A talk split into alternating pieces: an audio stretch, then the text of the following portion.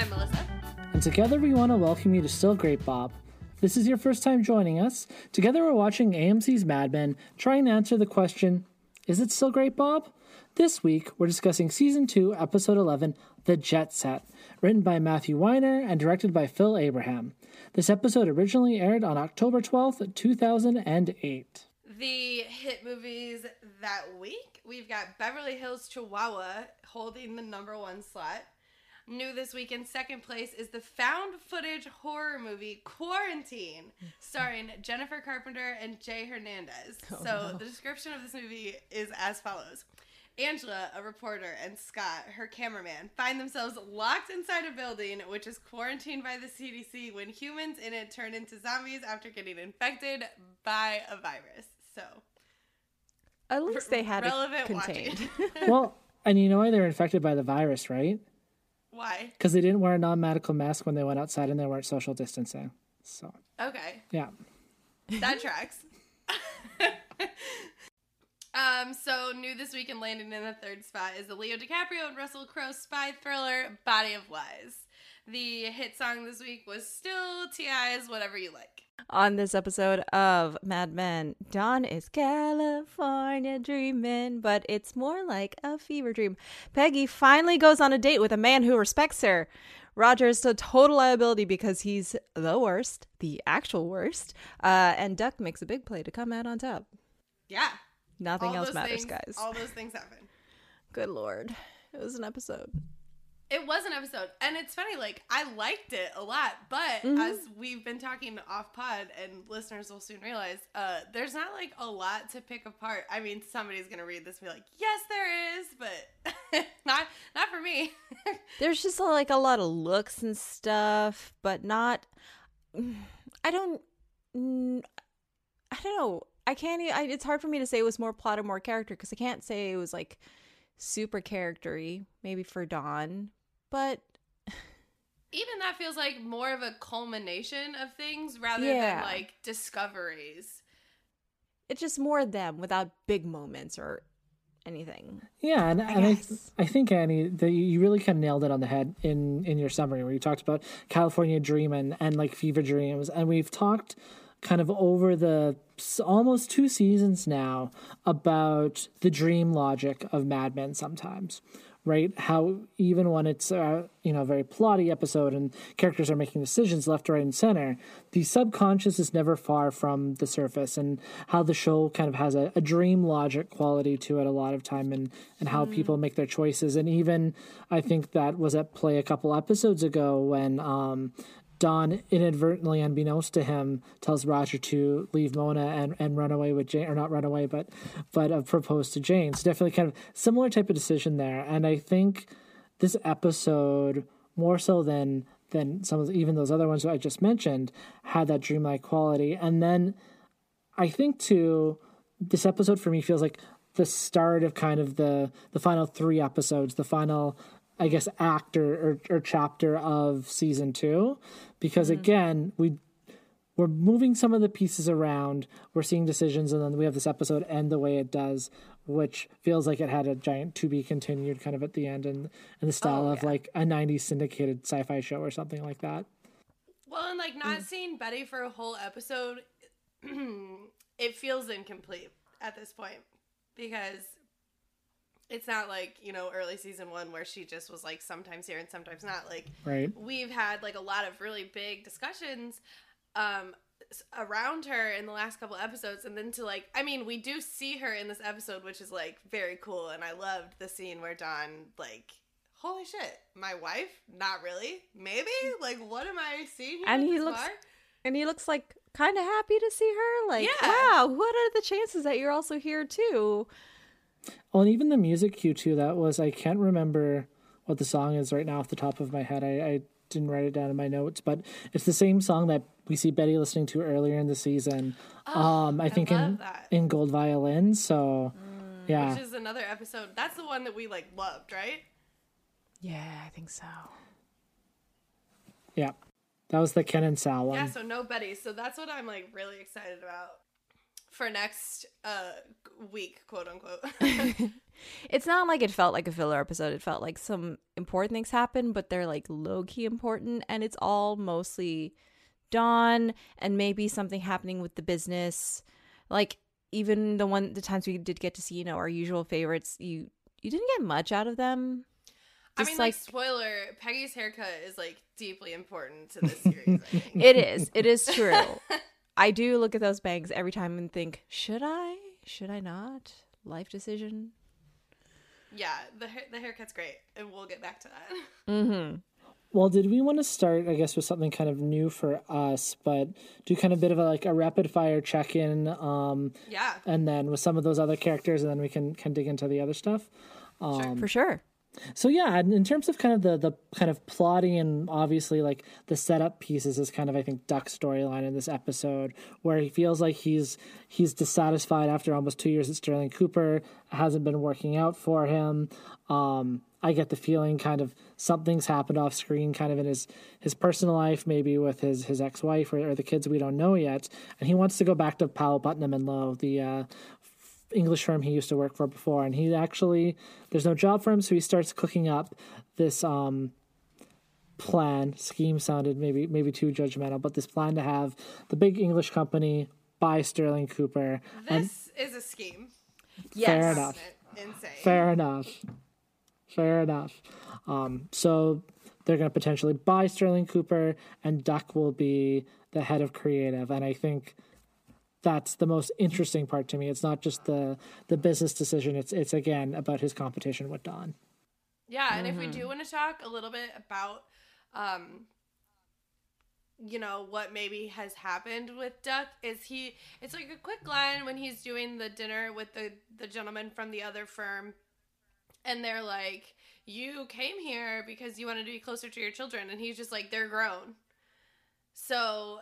I mean, maybe he realized that whatever relationship that he like wanted to have with his kids isn't really panning out for him. So he's like, I'm not satisfied by this, so I need to and Roger straight up told him, and I laughed at this.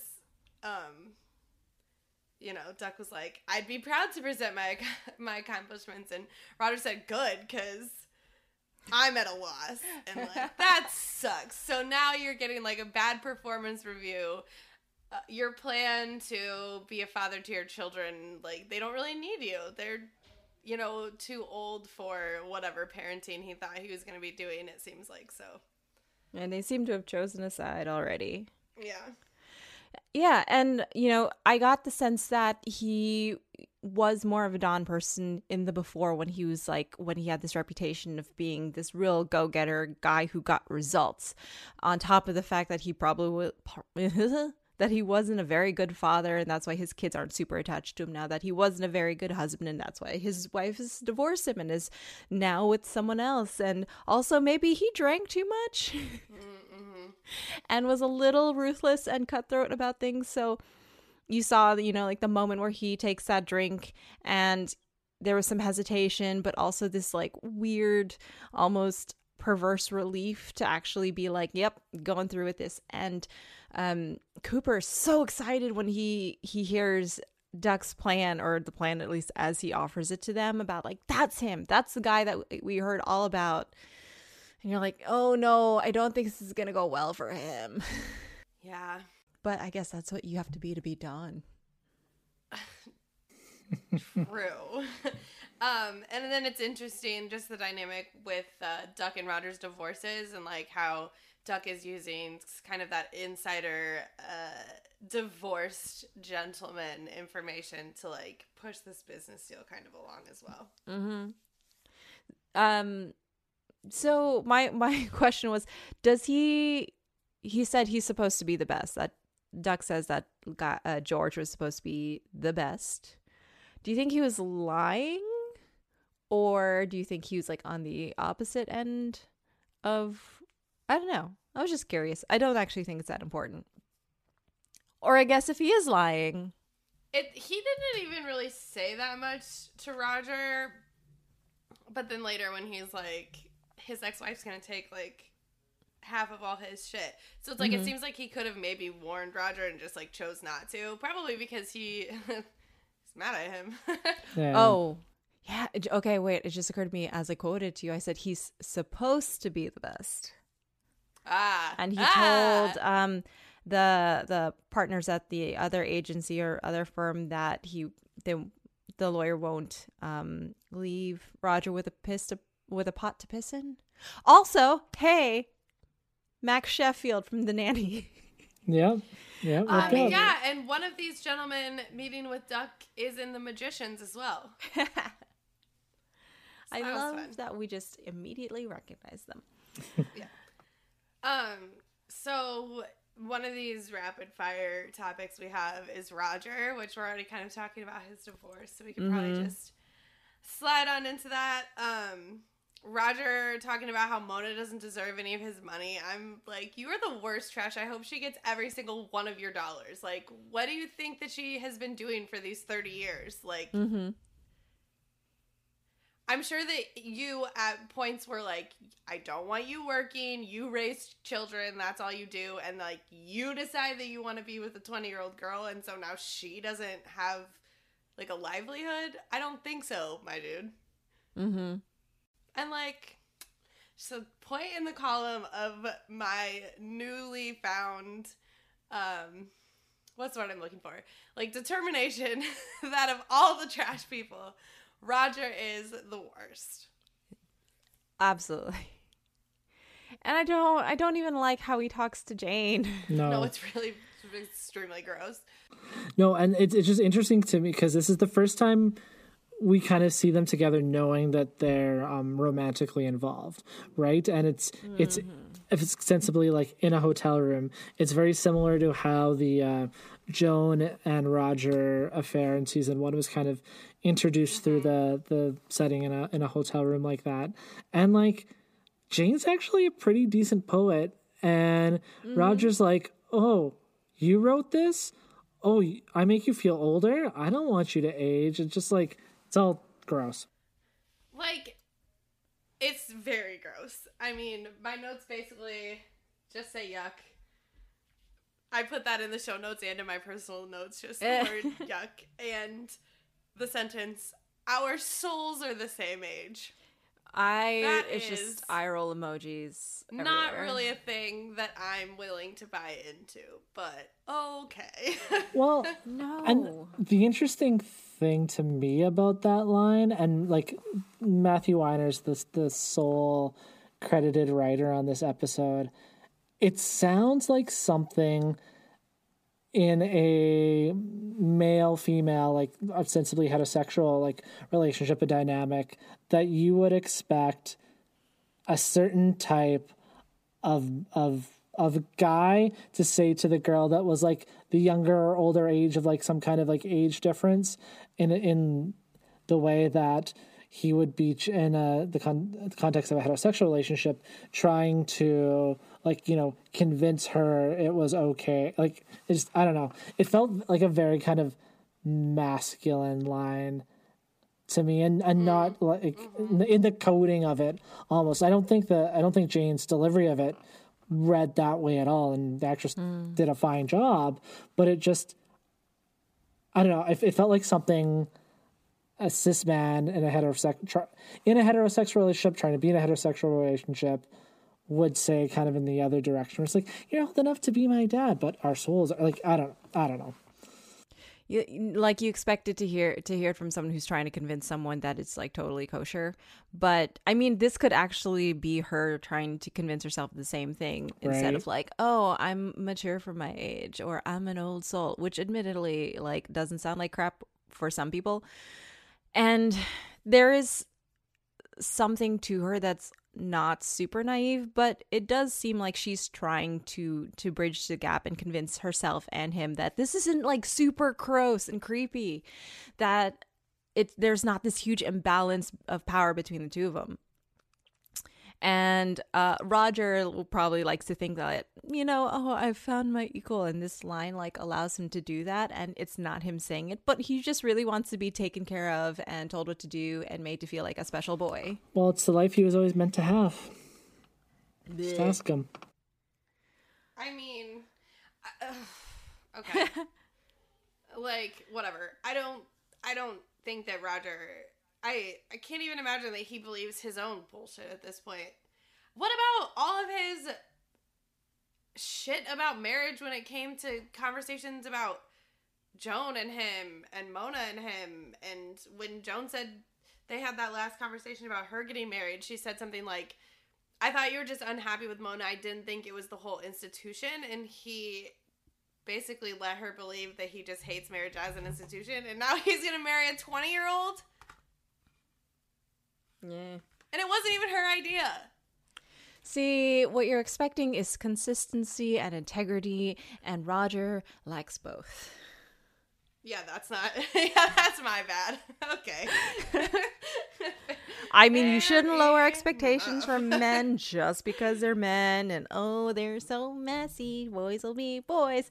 Uh, but I mean, yeah, that's I mean, a and that would be fine if misjudgment on your part. was a boy. Like you're a grown ass man. You have a grown child. Like He is a partner at a successful ad agency. yeah, true. But he's also a partner because his daddy started the business. That's fair. So I always forget is- about that. This is a point to your initial point in that. All right, well, so we have the junior execs. Um, they have a substitute teacher, except for they picked their own and they chose Peggy. I honestly, actually, I got more of that vibe from Ken. He was trying so hard to work, which is funny because I'm like, okay, maybe that's why you make more than Pete. I think so. But like it's funny because he used to be like so quick to um to talk about, you know, uh all sorts of gross things or make jokes or flirt with women, but at the same time I was like, is this growth or has he just always been this person? he just secretly he contains multitudes. He really does. The whole thing is just an act. He's actually like a nerdy English major. He's a writer, published author. Don't remind Pete. Yeah, his feelings. But I mean, we all kind of hate everyone a little bit when uh, Kurt reveals that no, he's not on a on a romantic date with Peggy to go see Bob Dylan, even though he who you know he's really in, going to enjoy. It's because he's homosexual, and then he leaves the room, and everyone is uh, terrible. It is amazing when he says that. He's like, I'm a homosexual, and he's just like, Do do do this do is do. this is here's a true fact about me, friends. like, Yeah. you guys are all running your mouth and laughing, and you're wrong. Um, but Ken saying like, I don't think that means what you like. This is a this is an adult at his job. I think he knows what it means. Like, Yeah, for his uh, lack of of um or not a lack of, but for his like tenuous grasp on the English language, I feel like he's nailed this one. yeah, he absolutely knew exactly what he was trying to say to you. Um, like Sal's face during this conversation, I'm like, oh, sir, I'm sorry. Ugh. And then Ugh. to end the conversation, Kurt's just like, all right, Peggy, so eight? And she's like, yep. Like, Kurt gives zero fucks. I love Kurt. Kurt's the best. Kurt's the best, and you know, Mo- Peggy had her moment too, where you're kind of like, Peggy, what are you doing? And she's trying to like get out of the date, but still, gay Peggy had her Cher BFF Horowitz makeover. Yeah, she did. He tells her that she's drinking sad, and I was like, Kurt, please stop looking at me on the couch. this is I- not the time to call me out on my coping mechanisms. No, I would like him to come and cut my hair though. It's gotten too long. Oh yeah, he gives her this great haircut. I mean, he just he rules because he's super kind about it, and it's like I've been talking a lot about Peggy and her bangs, and I just didn't think that they were great. And he's so kind about it. He's like, "This is just not. This isn't the look that these bangs don't mean what you think they mean." uh, yeah, and she gets like grown up look. Agree the haircut is good. I just wonder about the whole idea of gay best friend tropey like I, I don't, like yeah. that that like again like it it That's all works for at. me but like it it's kind of like okay I I I get it like like you know what I mean but like Yeah. it's just Well, I identifying. mean, I did have a moment where I'm like, gay BFF makeover. I'm like, oh God, gay BFF makeover again. But Yeah. I, at the same time, even though Kurt isn't someone who necessarily feels like super oppressed by his very openness about being a homosexual man in the 60s in America, um, but there was a moment of bonding between him and Peggy where she just kind of feels like put down and used by straight men.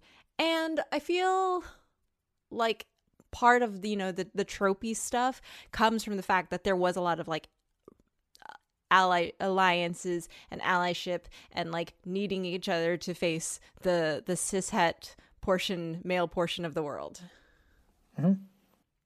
It could it have been handled more deftly and with more nuance? Probably but i don't expect that quite as much from uh, Matthew Weiner, me either. matthew weiner episodes. Well, and speaking of like depth, I've I don't have like a lot to say about this, but I want to mention it. Like the stuff that's going on in the background at Sterling Cooper is like really bad this week.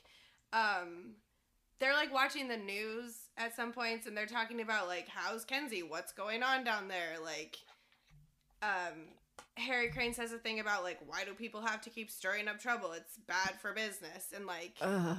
those things feel uh like things that we're hearing on our own news programs. But then he also is the one who is like, "Oh, Kurt's a pervert. What bathroom does he use?" Like, dude. yeah we're it's- seeing yeah go ahead, Go ahead. Annie. No, I was going to say I, th- I think we're starting to see a pivot in a Harry because again in the first season he's ostensibly the the nicer of the um, junior executives and that crew there, and you know seems the one in the context of season one who is generally contrite and feels bad about about his affair, right? Mm-hmm. and I feel like so he, you know, the crescendos, him and Jennifer get back together. Jennifer gets pregnant, and then everything kind of since his baby shower with the the baby bonnet, it's and and I guess his promotion too. There's, we're starting to see, I think, a different side of Harry. Maybe it's always been there, but now it's feeling more comfortable in in coming out. It's it's disappointing to see.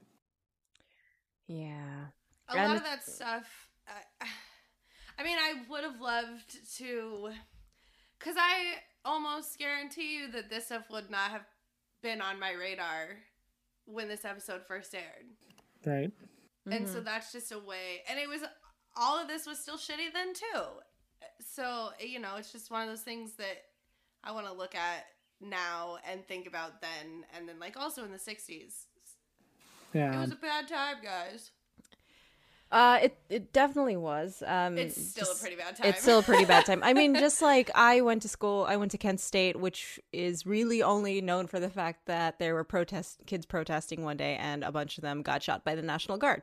And to this day, there are people who still blame the kids for getting shot by the National Guard, despite everything. It's so bad. It's so bad. And then, like, when I grew up in central LA when I was a really young kid, we were really close to Koreatown. And literally, my family picked up our entire lives and moved us across the country because we were so close to the Rodney King riots at the time. And I just remember being so ambivalent to all of this at the time, you know, when learning about Kent State, learning about Rodney King and all those things, because they were just kind of things that happened. And to actually be living in them because we mm-hmm. last recorded at the end of last month mm-hmm. before all the things you know before George, uh, George Floyd's death all the things that sparked everything when you know things were starting to just starting to open up again and people were starting to let out all the tension from being in lockdown for so long and all the fear of everything of coming out of lockdown. And everything is just a raw nerve right now. Mm-hmm. And just hearing people say it say the same things over and over again that they're still saying over and over again is um uh frustrating is one word. A little triggering is another word. Mm-hmm. i'm not a fan. And you know for as hipstery and as much as we make fun of kinsey and his you know white saviorhood jumping on that bus and heading down south at least he's doing something Yeah, he's not at work. doing this. Still. he's doing, he's doing that. Still. So yeah, and the others Yeah. are in their office talking about lunch. and asking what fucking bathrooms people use. Like, get the fuck out of here. oh god. Oh no. Matt, do you have anything that you would like to say about that? We've talked kind of throughout the history of this podcast and kind of it's something that's that's bigger than than us in terms of like even just talking about Mad Men 2 and, and, and how white Mad Men is. Mm-hmm. It's Right. extremely fucking white. Yes. And it it's it's something that like the challenge of it like continue and it's it's a criticism it was a criticism of the show then and it's I st- ex- still an extremely valid criticism of the show now I, not to like get too much away in terms of spoilers like I think they try to kind of address it but by that point like stuff's kind of the systemically it's just baked into the baked into how they run the show at that point because it's you've been running for x amount of seasons and you know you try and add new characters and whatever whatever um i it's think the certainly fact baked in. Oh, I was- sorry. sorry i was going to say that i think the fact in this episode that what's going on in the south and people are just watching it on the news and and to your to your our point your point both your points earlier um people aren't aren't as as organized or involved or it's like systemic inequality systemic racism is like kind of like an afterthought even for the characters of the show and an afterthought for the show is like kind of a ham-fisted metaphor for how on the nose it is right but mm-hmm. No, it's really interesting to think of the show as like the way it was set up from the very beginning, and they got too far, too in far too deep. How do I want to put this? They got in far too deep with how they created the show and the cast and how they're, um, you know, the the stories that they were going to follow. That even after all the criticism, it was really hard to kind of pivot in a way that was more organic. But, um, and I mean, there's certainly something to be said for our per- perception of what the times were like that you didn't see these faces um you know you know brown or black faces in these areas at the time. So it would be like oh awkward if you just try to shoehorn someone in there. But at the same time we've seen you know the fact we've seen not just you know kinsey's girlfriend we've seen the elevator operators and the janitors and we don't even see those guys get fired for being falsely accused of something. Um to, in this one episode i mean we don't meet uh oh god i already forgot the name of the the maid and nanny for the drapers. Carla Carla, thank you. I'm just bad at names. We don't know anything about Carla except for the fact that she is not going to let those dishes go unsoaked. don't even think about it. Or like her days with the kids. We don't even get to see her relationship with the kids very much. In this episode, like all we got was one bartender that Pete Campbell is not very nice to. I mean, obviously we could have introduced like other characters eventually, but I Yeah. mean there are characters there too. We're just choosing not to focus on them and having come from a very like rural weirdly segregated area part of the country when this first came out um I didn't notice it much myself, but you know, when I would go back to visit that same part of the country, I am very acutely aware just getting gas at like, wow, there's like 20 people here. and Guess who's the only one who's not white? It's not uncomfortable at all. So just my little last thing in this section is like, Pete, you are so dumb. Peggy, you look different. Oh gosh. She has an entirely different head. It's a fully different shape. like, she's like, it's my hair. He's like, oh yeah. I like recognize people first by the shape of their heads.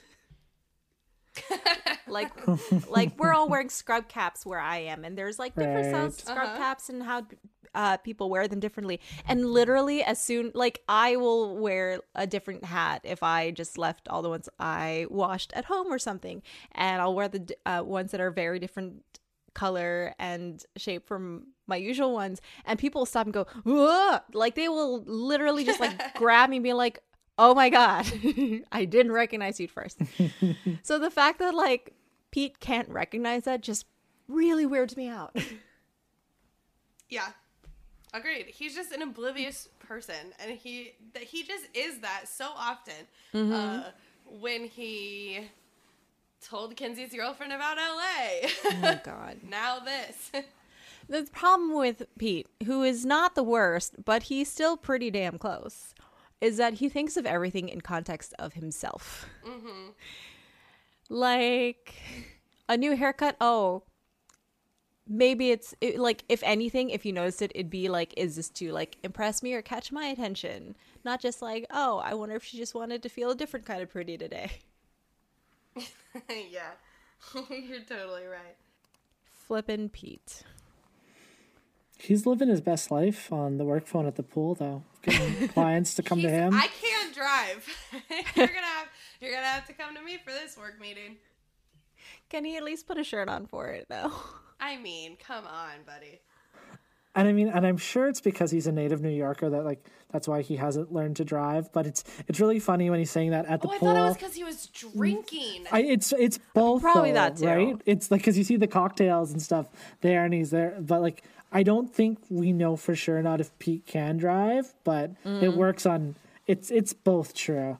But then again, even Peter just living life at the pool like that, that fits into kind of like the dreamlike quality of California Mm. as we get into Don here, compared to the harsh realities of New York, and like they shoot it even differently and California is like so much sunnier and it's like California is this dreamland contrasted with the harsh realities of all the business goings on or the you know homophobia Ceilings or everything at- lighting. yeah yeah straight exactly.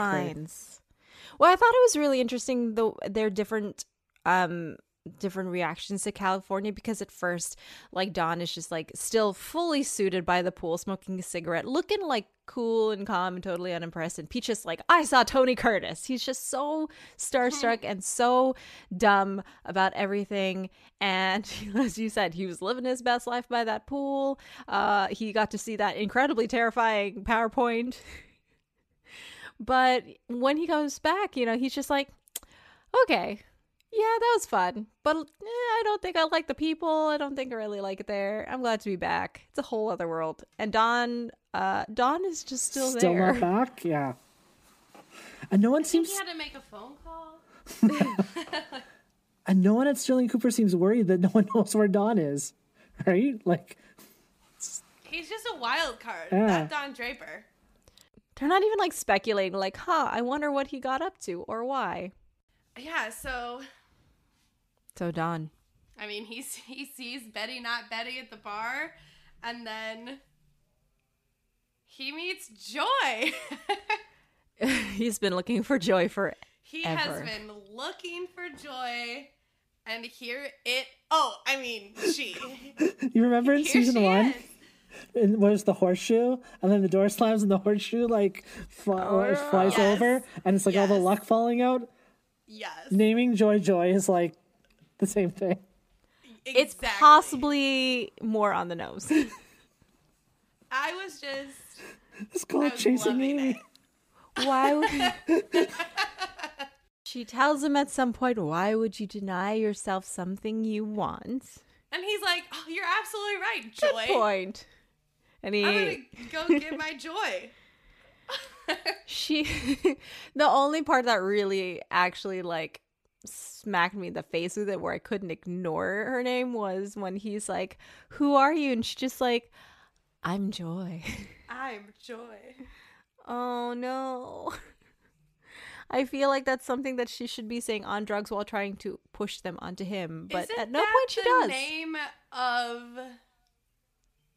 the Ana de Armas character in Blade Runner 2049. It is indeed. Oh gosh. All right. Well, think about that for a minute. They have the same like facial structure, kind of. Just like a little sweetheart face. a little sweetheart face. I there was a part. Um, I mean, I know we're going out of order, but whatever. There's a part where they were in the pool and she had her hair slicked back, and I don't know if it was the lighting or something, but there was something about her in that moment, and just like the general tone and timbre of her voice, she just seemed very much like a much much younger Betty. She looked like mm-hmm. January Jones to me, but like a baby mm. January. So what, like Yeah. December thirty first? Yes. That's all I'm allowing Sorry. you. Sorry. Because it's baby January. Cause, yeah, okay. Oh my god, Matt. you guys are the best. So, we have talked about The Sopranos on this show before in terms of like learning lessons from women slash therapists. Um, so I've been watching The Sopranos. Well, that's not exactly why, but I also I have been watching The Sopranos. I'm about done with season one. Um, I didn't realize that Tony Soprano like just loses consciousness periodically. Uh, but he does, and so when Don Draper like passed out here, I was like, "Oh, sir, this is The Sopranos. You're so stressed. like you thought you wanted to run away with joy, and now that you get here, you realize like you are not a cool person, and you just cannot hang and be a nomad, and so you are having stress response." And then he's like, "Oh, it's just heat exhaustion." I'm like, "Okay, Don." You might be new to California, but I think you have a little bit more going on than heat exhaustion. But Yeah. you know, blame that on the Sopranos. Isn't this also just kind of like the thing he just keeps doing though? He gets a fanciful idea. He thinks Yeah. it's going to like take him away from all his problems. He's totally cool and with it and this is going to be amazing. The fantasy is real. It's nothing but the fantasy. Uh oh, but it's also attached to real life with real fucking people. Yeah. and they are oddballs, which is great. They have the good thing going, but like it's not Don Draper's thing. Mm-mm. It's like good for you. Your dad is your wingman. I make beautiful babies. Okay, thank you, German Okay. German guy from Super Troopers. Um, My initial thought when they all came up was that she was their daughter. And they didn't they didn't say that. And so I was like, all right, so we just have like a weird age thing going on here. It's fine, like no judgment or whatever. And then when it comes back around again and you find out he really is her dad, I'm like, all right, now you just are have a, a the whole thing is weird now. yeah, because there was an opportunity for this to not be weird and now there are people naked in this bed like Yeah. Yeah. And he just kind of, dad just strolls in and just pats her on a leg, all affectionate leg. And the next thing you know, she, Joy, Joy is asking Don to stay with them.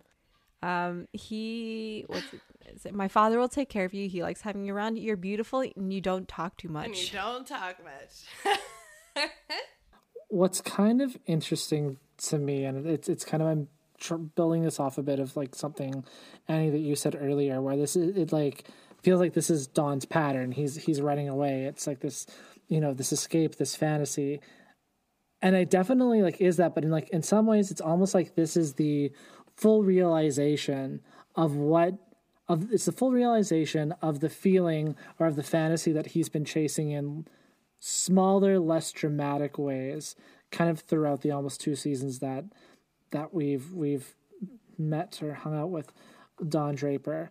Um, because this is like he doesn't even have his suitcase that he takes with him. His luggage is, is lost or misplaced. So literally, he just has the clothes on his back and is ch- going with joy, following joy, chasing joy. It, like it's it's the f- it's like when he proposed to Rachel that they leave every. It all comes back to Rachel Bacon. You you folks know this. Um, when he's like, "Let's run away to Paris," and she's like, "No, what are you, 15? He's living that fantasy now, and I think it's kind of the something that he's dreamed in his head that you know he's been chasing with Midge or Bobby or like whatever. Those are like little mental escapes because he's unhappy or restless or whatever.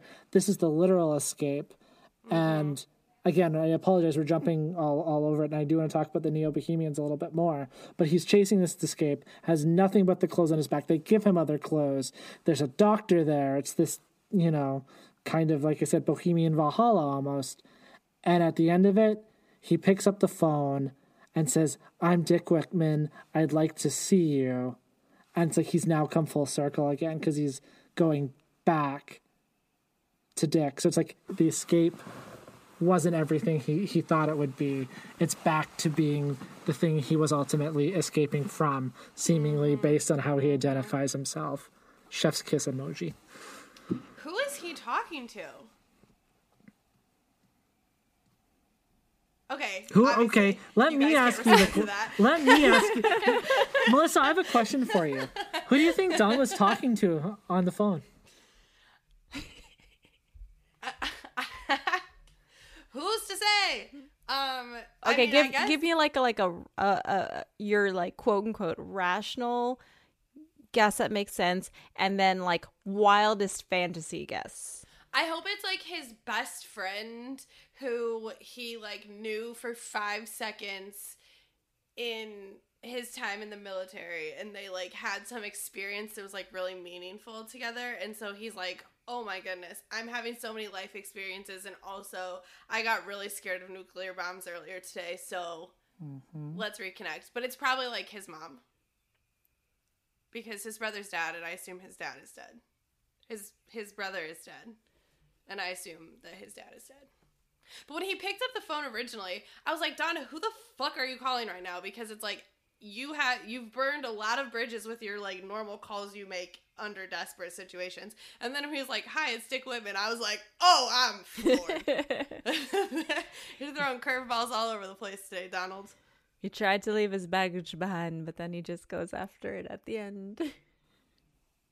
Well, and then the baggage gets dropped outside the house that he got told that he w- needed to leave and wasn't wasn't welcome back in last last week, last episode, and also when Betty in episode, I guess it would have been ten. This is eleven. In episode ten, the inheritance, the- our, our last episode, when she finds out her dad had a stroke, she's like, "I keep dreaming about a suitcase," and then this mm. like, anyways, I.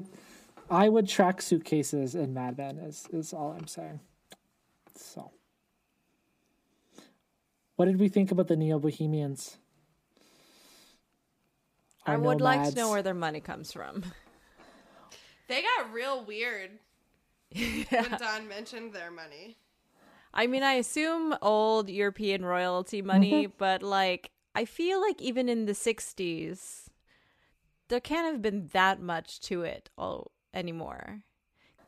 Because I feel like even by then you had, um, you know, aristocratic families, especially in that like Ital- Italian kind of area, like opening their homes as museums or just selling property. And yeah. Well, I mean, not to get too like go there, and I'm sure that there's lots of theories about Willie's money on the internet, but definitely had. Uh, I don't know if the actor is German or or Austrian specifically, but had a kind of um, Germanic flavor to the character. And if they still had money, then Joey's in his is 20, 21 in 1962. She would have been born earlier than that by about 20 years. So, I mean, it might be over dramatic to say it's not Nazi gold, but it's not not Nazi gold. Let me see the receipt, sir. So, that's a charming thought that I just dropped in front of all of our podcasts. Well, you know, if like a running theme of 2020 isn't surprise Nazis, Yeah. which did happen to me at some point at work not too long ago. No. Yeah, should have been shouldn't have been too surprised though. I already saw a Confederate flag tattoo, so the fact that there was more. It's Uh, awful. Yeah. 2020 guys. Maybe maybe we peak here. But well, at least we have the Cuban Missile Crisis to look to on that possible Men. lowest. Uh I mean, yeah, we still have Kennedy, so that's um that bodes well for what We we, gotta- have to look forward to. Yeah, we got a we got the Cuban Missile Crisis to get through. We have several assassinations in the 1960s. Um, great escapist television. This is why this was a great idea to do this. yeah. Uh it might have been more uh, fast I don't know, would it have been less or more fascinating if uh history wasn't sort of repeating itself currently. Well, I mean, I think in yeah, no, we don't need to. Yeah, no, no, no, Matt, no, gear down, gear down. Okay, do we want to to bit or bob? Sure. Uh, and then, actually, we have an email this week to read. Our very first email. Here's the mail, Yes. it never fails. So it's from friend of the pod Elise, who listeners might remember from season one, episode 12, Nixon v. Kennedy. And we asked for emails about Peter Campbell, and this email from Elise references Peter Campbell. Is there ever too much Peter Campbell? Love the new theme song. I think it has a bit of a Doors vibe because of the organ. I just listened to the whole version and it's funky too. Y'all had me giggling through this episode. Keep it up, loves. Sparkly heart. Aww. Oh, Elise. Elise, you're the best. That's so nice. And listeners, if you would also like to send us a lovely message or think you can do better than Elise, email us at, at stillgreatpod at gmail.com. But like, Yeah. be nice. We like sparkly hearts. If it's a mean email, we're not reading it. Oh yeah, no, and I'm gonna. I, I'll print it out and burn it.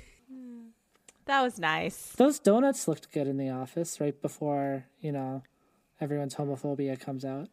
Yeah, Yeah. Cosgrove's out here getting everybody donuts. You'll have to. This is how you, like, repay good karma. Yeah. Although, is that what they were having for lunch? Because that's not very healthy. I had donuts delivered once in, in March from a local donut place. Um, If all you guys do is eat donuts for lunch, none of you are gonna be able to hang in the sun. Mm-hmm. Fair enough.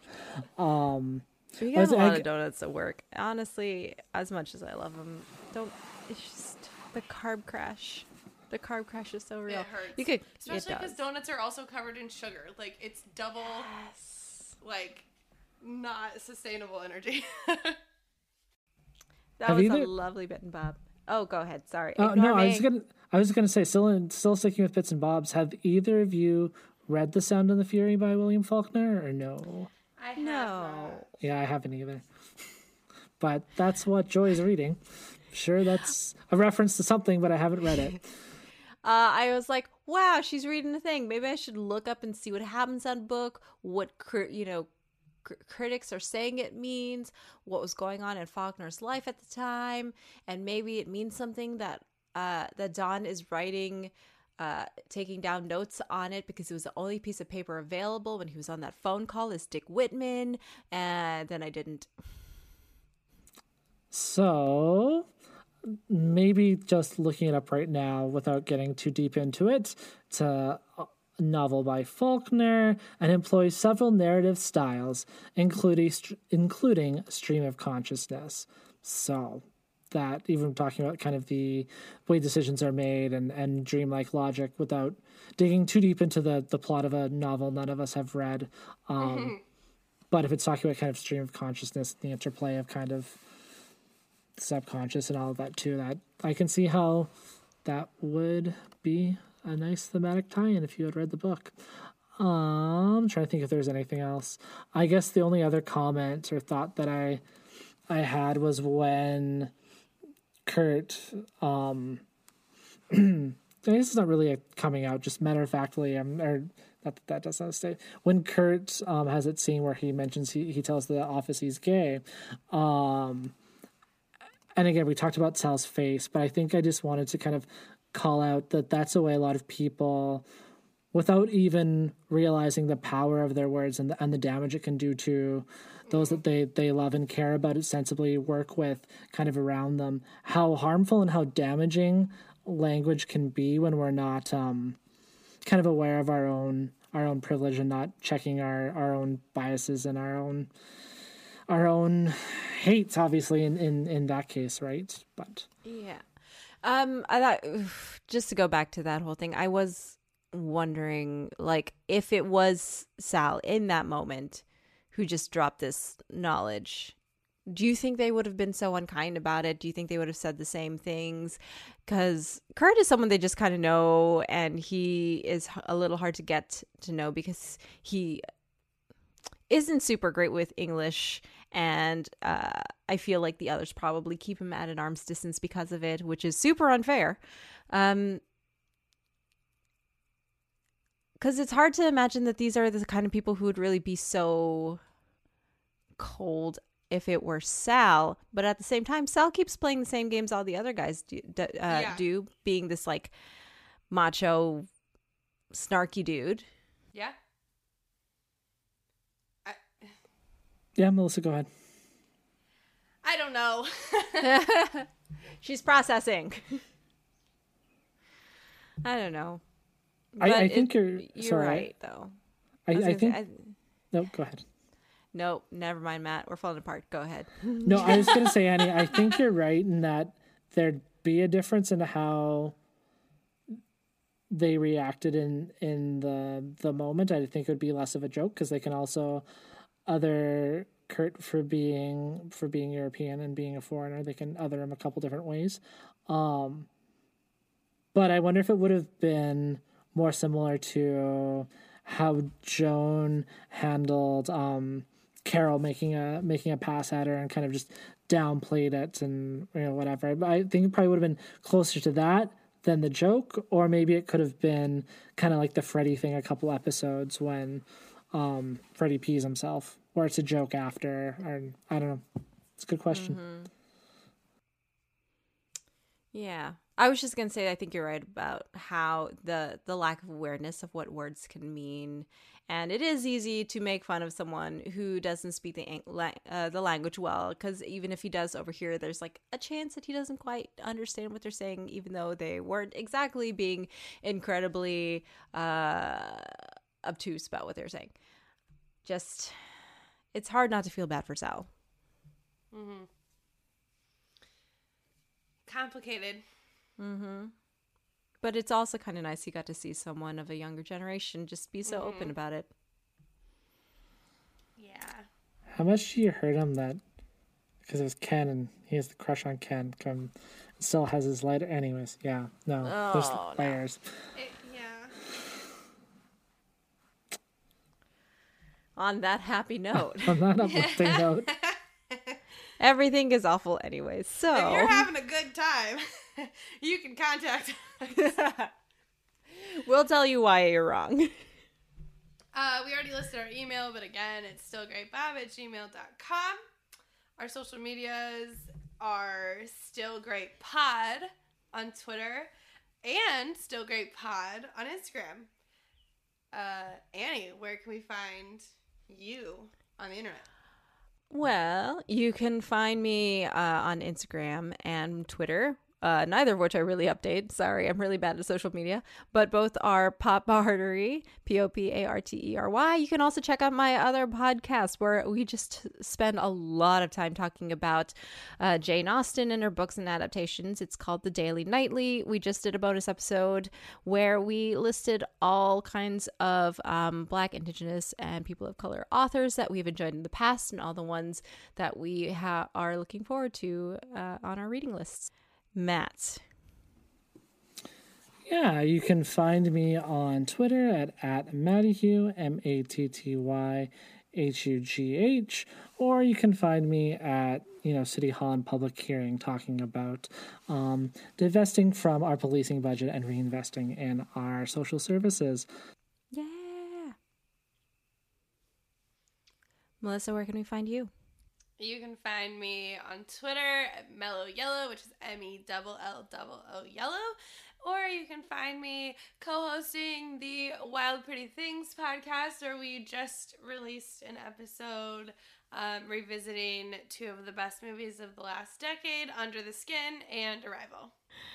Um, before we devolve into more silliness, uh, please rate and review the podcast on your podcatcher system of choice. I'm a personal fan of Pocket Casts. Please, please sponsor us. Uh, and thank you to the amazing and awesome and super cool DJ Empirical, um, for our super awesome theme. Yeah, new theme. It's party. Later days.